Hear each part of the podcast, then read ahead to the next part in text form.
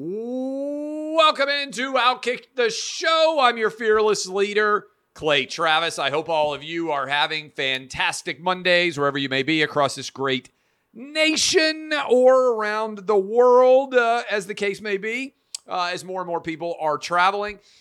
Last night, apologies, no live show for House of the Dragon. I thought it was fantastic. My review of the episode is up on Outkick for those of you who are interested, as is my starting 11, uh, all about the college football weekend that was.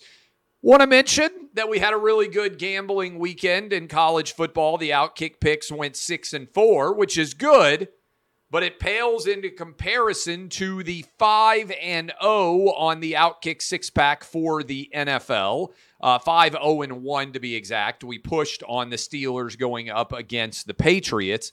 Every other game we won, if you played a five game parlay or a six game parlay, uh, I hope that you appreciate and respect the picks. Always fun to have fantastic weekends of gambling. Uh, we have got a lot to dive into right off the top. I am incredibly nervous about this, uh, but I will be in Knoxville for the Florida Tennessee game. That, by the way, is not what I am incredibly nervous about. What I am incredibly nervous about is the fact that my beloved University of Tennessee volunteers are now out to a crazy uh, 11 point favorite over the Florida Gators. That is the biggest favorite that the University of Tennessee has been over the Florida Gators, to my knowledge, in my life. Certainly uh, in my adult life. But I think it's the biggest favorite Tennessee's ever been over Florida in my life, period.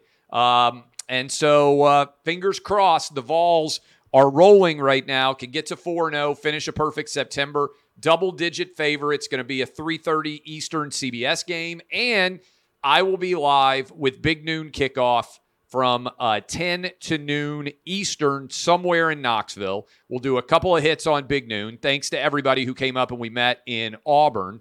And I'll be on with uh, Fox and Friends earlier in the morning, probably around 9:30 uh, a.m. Eastern so that should be a lot of fun. I appreciate all of you who uh, have already come up. We've been on the road for the past several weeks, uh, scheduled to be on the road all the way up through Thanksgiving. Uh, so thanks to all of you out there who have been supporting us as we roll through with all of these games, festivities, and beyond. All right. A couple of different things. Right off the top, props to Penn State for the massive win over Auburn. That was a beatdown of epic proportions. Penn State served notice that they can consider themselves to be a legitimate contender in the Big Ten East. We'll see how they do against Michigan on October 15th.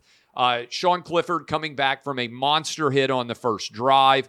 Uh, there are lots of reasons with that young talent why you should be incredibly optimistic if you are a Penn State and Nittany Lion fan. Penn State 11 and 11 over the last 22, but they have gotten a lot better. And I have to tell you, the play at uh, running back from Singleton as a true freshman, we're talking about legit beast level performance by him on the road against Auburn. So, congratulations to Penn State.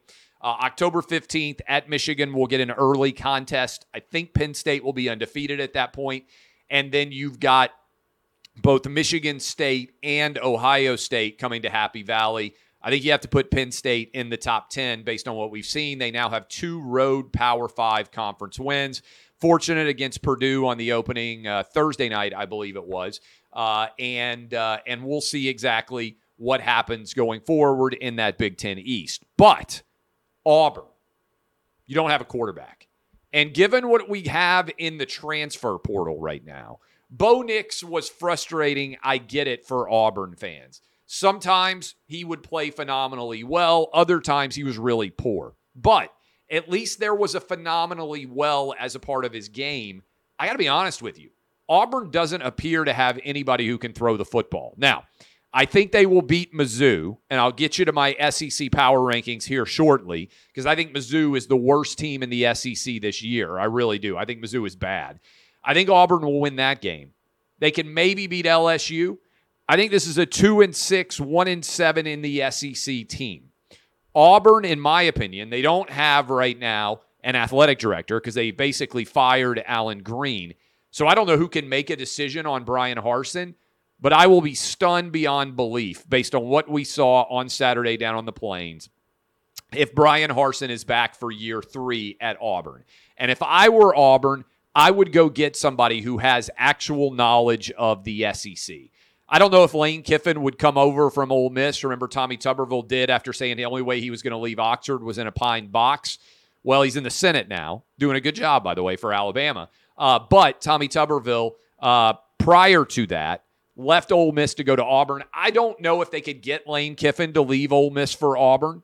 It would be an incredible hire if they could, because I think Lane would do very well at Auburn. Just out there as a possibility. Obviously, Lane was the uh, offensive coordinator for Alabama, has a lot of contacts all over the state of Alabama. I'm not sure if he'd want to do that. Uh, Hugh Freeze. You want somebody in the SEC who has had success, another former Ole Miss coach. Uh, to me, Hugh Freeze at Liberty lost a tough game against Wake Forest, almost got it done there. Hugh Freeze has found a way to win at Liberty. He's won everywhere he has ever been as a head coach.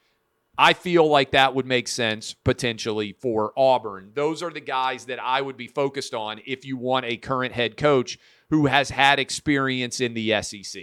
Another one, you could talk to Urban Meyer. Uh, you could talk to Lance Leipold. Uh, you could go after Matt Campbell, try to hire another coach from Iowa State, Gene Chizik, previous hire. That is at least the conversation that I could see taking place. But to me, bigger storyline coming out of Penn State Auburn. As good as Penn State looked was how bad Auburn looked. Another big game that took place over the weekend, Miami against A&M. A&M's just awful on offense. And I think that Jimbo Fisher's team 8 and 4 uh, and as a result, as a result, I don't know what the vibe is going to be after five years in College Station, where you're paying Jimbo Fisher for national championship caliber results and frankly, other than the COVID year, when I think the Aggies should have been in the playoff, other than the COVID year, you really haven't gotten the full season results. I know last year A&M beat Alabama. That was a huge upset. Uh, the Tide, I think, have been very wobbly of late. But to me, one of the things you have to consider going forward, Miami was better than A&M. They moved the ball better, more uh, yardage, more first downs. They just couldn't finish in the red zone. And if I'm an A&M fan, I'm looking around saying, okay, we're eight and four caliber team. Now maybe you beat Miami, and if they could beat Arkansas this weekend, and we'll talk about Arkansas here in a moment, then maybe there's an argument uh, that they've righted the ship after the loss to App State. But if you saw the way the App State game ended against Troy, App State is not particularly, I don't believe, wildly talented. Congrats to App State on winning on that Hail Mary tip ball. Uh, but that's an ominous loss for Texas A&M going forward, given what is to come in the future. I mentioned uh, the Arkansas Razorbacks got the win over Missouri State, coached by Bobby Petrino. I jumped the gun a little bit on this one. I have a lot of people I like at Arkansas. I think they're doing a really good job. In fact, Sam Pittman with Kendall Briles uh, and also uh, with, uh, you know, when you look at the offensive and defensive side of the ball, Sam Pittman reminds me a little bit, a little bit of what Phil Fulmer had when he was rolling, former offensive lineman at Tennessee, Kendall Briles on offense, Barry Odom on defense. Really good coordinators, and you sort of had a figurehead head coach, former offensive lineman who's very likable. Arkansas right now got the win over Missouri State, but I thought for a minute we were going to have one of the all time revenge game scenarios. I felt like Bobby Petrino, when they were up 10 with about 10 minutes to go, might have been plotting his hop on a motorcycle and ride around the Razorback Stadium and uh, and celebrate. Maybe even grab a co-ed out of the uh, out of the stands, put the neck brace on for the post game presser. Had epic, unbelievable troll uh, magnitude impact potentially, but give credit to Arkansas. They buckled down, big plays, closed it out, won by double digits. Uh, and now we're going on the road against Texas A&M. All right. Uh, I'll get to my SEC power rankings and my Outkick top 10, uh, but I want to hit now on a few of the results that happened in the NFL. Tua. Did you watch the Dolphins and the Ravens game? The question has been for some time can Tua make it happen in the NFL? He went for over 450 yards passing and six touchdowns. The Ravens defense had no answer for Tyreek Hill and Jaylen Waddle. And I told you this the minute that the Dolphins offense added Tyreek Hill. I said the combo of Tyreek Hill and Jaylen Waddle is the single best combo of wide receivers from an explosive perspective that we have seen in modern history in the NFL. And I said, these two guys running together are going to take the tops off a lot of defenses, and that's what they did. Along with Mike Gesicki, who I think is a very good tight end, athletic, one of those touchdowns, even if he did the griddy dance and it wasn't phenomenal. One of those touchdowns, an incredible catch that very few tight ends in the NFL can make. Those are three big time explosive playmakers. Uh, and Tua is learning what he learned at Alabama, which is get his guys the ball in space and let them make plays. And what happened in that game would be very ominous to me if I'm a Ravens fan because Lamar Jackson played phenomenally well. No way you should lose at home, in my opinion, when you score 38 points or whatever the heck they did. They did lose, uh, and they gave up a 21 point fourth quarter lead. Dolphins now sitting at 2 0. Mike McDaniel looking like a stud early on. And I thought it was one of the most exhilarating, fun games that I've seen in the NFL in a long time. Hey, Clay Travis here. We'll be right back. But first, here's a word. Also, how about Joe Flacco bringing the Jets back for two touchdowns inside the final two minutes? I'm sorry, Browns fans, to have this game get yanked right out of your possession. You were staring at 2 and 0. Instead, Joe Flacco comes in. And then you got Cooper Rush leading the Cowboys to a win. Second straight week for Joe Burrow. Last time they played was the Super Bowl. Now the Bengals have lost two straight games against the Steelers and also against uh, the uh, the Cowboys with their backup quarterback Cooper Rush. Uh, last second field goal. Jerry Jones was exulting, and then it wasn't even the craziest ending of the day in the NFL. The craziest ending of the day: Cardinals Raiders. The Raiders fans are popping champagne, popping bubbly. They are celebrating. I believe they were up 23 7 late in the fourth, cur- fourth quarter. Kyler Murray comes in and on the final play of the game, fourth down, scrambles for a touchdown. They then have to go for two. They take a delay of game penalty, move back five yards, and then Kyler Murray drops a dime into the back of the end zone for overtime. Cardinals go on to steal a win from Raider fans who were sitting there in disbelief over what happened to them. The pop in the champagne in the stands, perfect approximation and representation of that failure. And that wasn't even all of the chaos that was playing out. We also, unfortunately, got Trey Lance broken ankle out for the season. The return of Jimmy G, who comes in and the 49ers seem to welcome him with open arms. Seems like they like him, frankly, better than they do Trey Lance, which makes some sense because Jimmy G's been on the team for a long time. And they then go out and fairly dominate the Seattle Seahawks after all the drama in the offseason and the question about where Jimmy G was going to end up. Broken ankle and Trey Lance, right back to being Jimmy G's team. We'll see if Jimmy G can stay healthy uh, in that division as the NFC quarterback position continues to be weakened overall. All right. This story deserves a lot of attention. You're not going to hear very much said about it because the villains here are not your usual villains. After we had Duke volleyball uh, player make up the fake Jussie Smollett racism allegation, nothing happened. Nothing sa- uh, racist was taunted against them. BYU all of their fans, the entire Mormon religion, the university was thrown under the bus by the national media. There was zero to substantiate the fact that there were any racial allegations at all. Um, and so that should be talked about as much as the initial allegations were. Of course, it will not be because the vast majority of the media wants for these racial related incidents to be true and accepts them as truth, even if there is no evidence corroborating that they actually ever took place. So during the BYU Oregon game, BYU fans are taunted by Oregon fans as there is an F the Mormons chant that is on video. Just want you to think about what the reaction would be in the media if anything approaching this happened with a racial or religious minority group being chanted in a football stadium, it would be talked about everywhere. But for some reason, the Mormon faith and the people of BYU and the people of Utah are able to be attacked based on their religion in a way that is unacceptable in virtually any other part of American life. And so, this was an actual discriminatory act that happened on video. It wasn't made up, unlike the Duke volleyball story.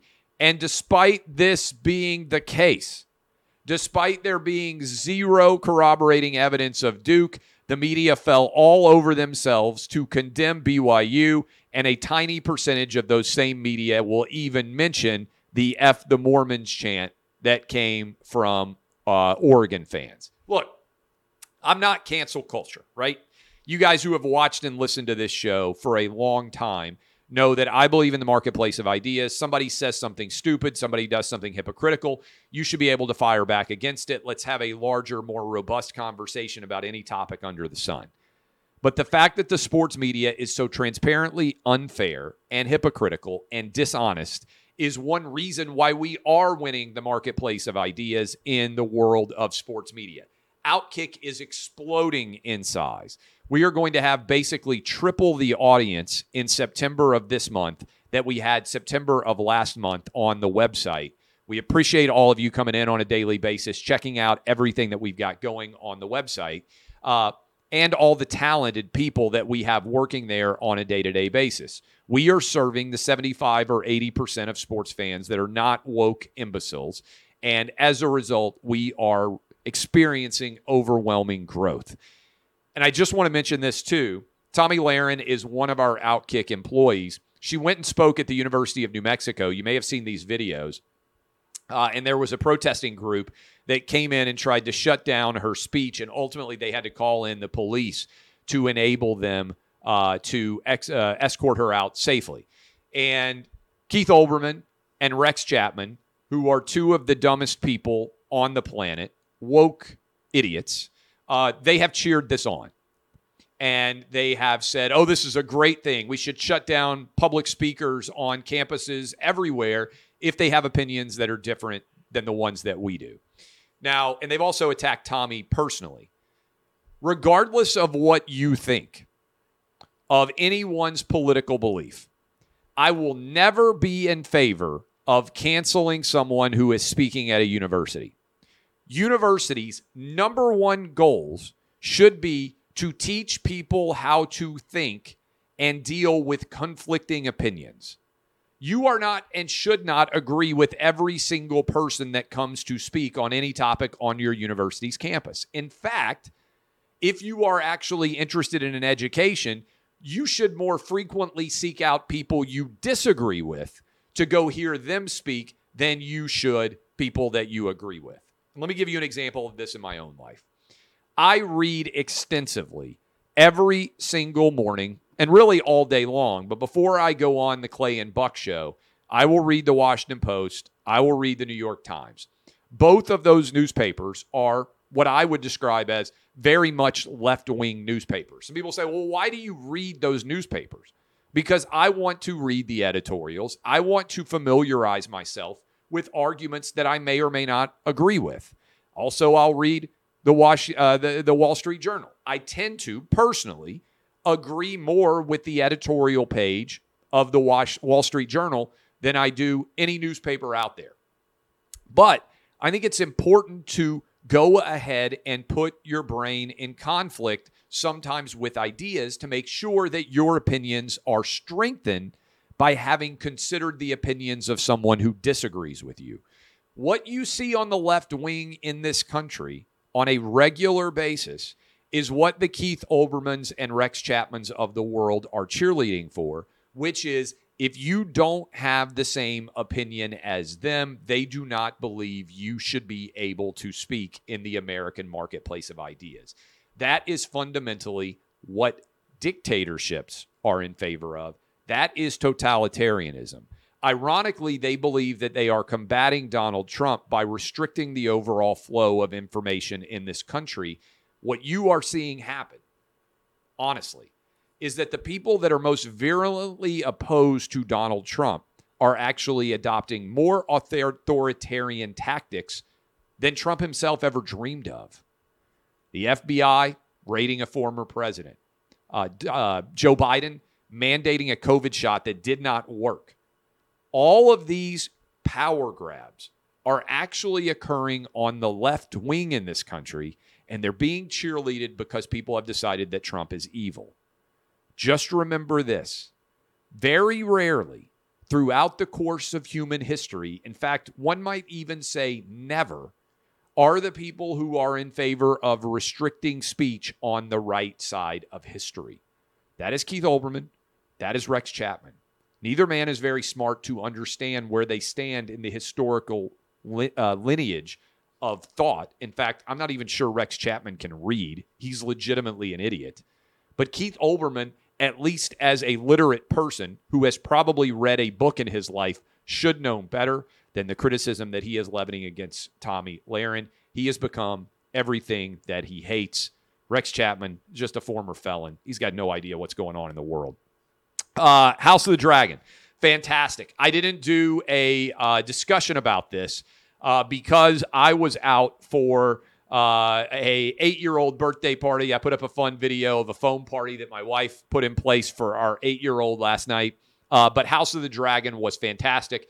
There is a review of episode five up from me uh, on Outkick right now if you want to go check that out. SEC power rankings. Uh, 1 to 14 right now. Georgia is clearly the best team. Let's start actually with the top 10. I'll give you my top 10. Let me just say this as I get ready to give you my top 10. Reminder, reminder that I only rank teams based on what we have seen on the field so far. That is not based on what I expect for them to do, but based on what they have actually done on the field. The Georgia Bulldogs should be a unanimous overall number one team in college football. No one is even close to as good of a resume so far. Georgia dominated Oregon, they dominated South Carolina. Neither of these uh, should be, uh, nobody has better wins than Georgia. Not one person should be voting against Georgia.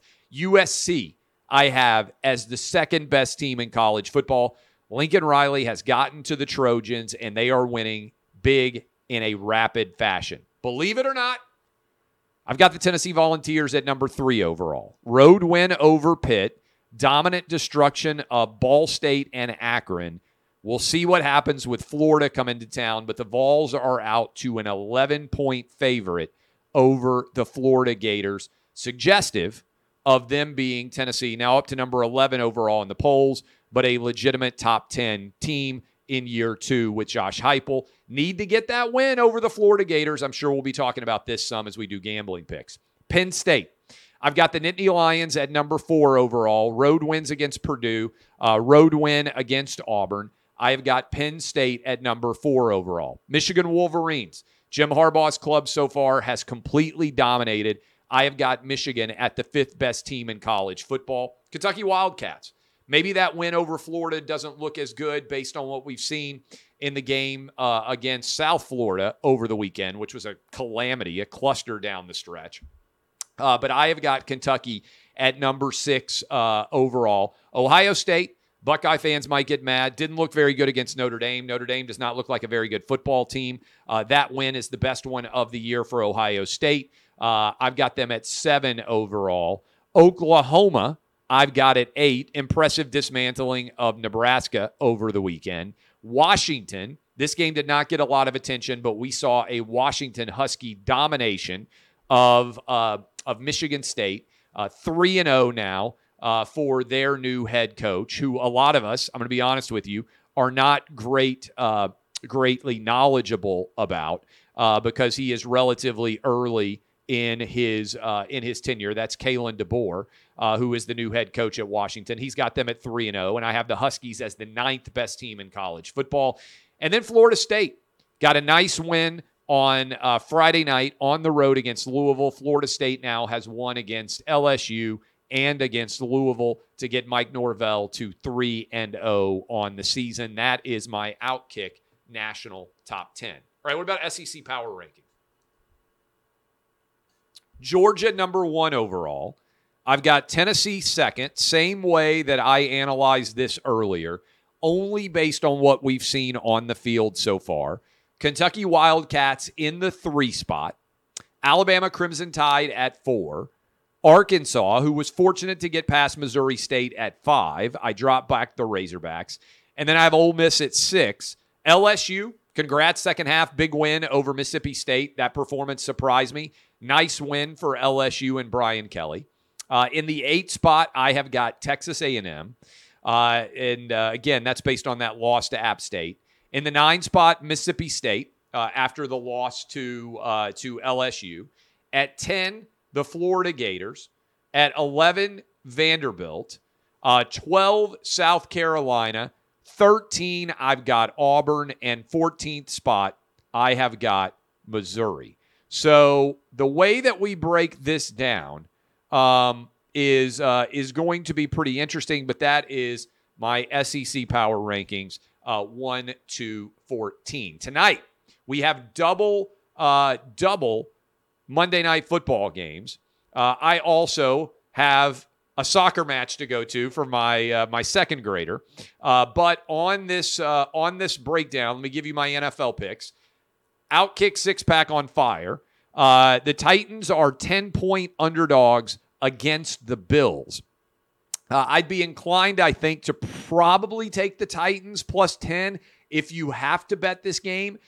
But I don't love the Titans plus ten here. Uh, and then I would probably take the over 47 and a half in this game. I think there'll be a decent amount of points scored. Uh, on the Vikings Eagles game, I would go with the Vikings as the underdog. I would also take the over 49 and a half in this one. So, double Monday night football games. There are my picks Titans plus the points, Vikings plus the points, both road underdogs, both overs would be my plays tonight if you are in the gambling mood. I will have uh, my picks up uh, for week four of college football on Wednesday, as I do every single uh, Wednesday all season long. I look forward to seeing a lot of you at the Florida Tennessee weekend up in Knoxville. Can't wait to be there. Going to take at least one of my kids and uh, hopefully have a good time running around with them and hopefully my Tennessee Volunteers will finally beat the Florida Gators. Gators are 16 and 1 against Tennessee in the last 17, which is why Tennessee being an 11 point favorite has me very nervous in this one.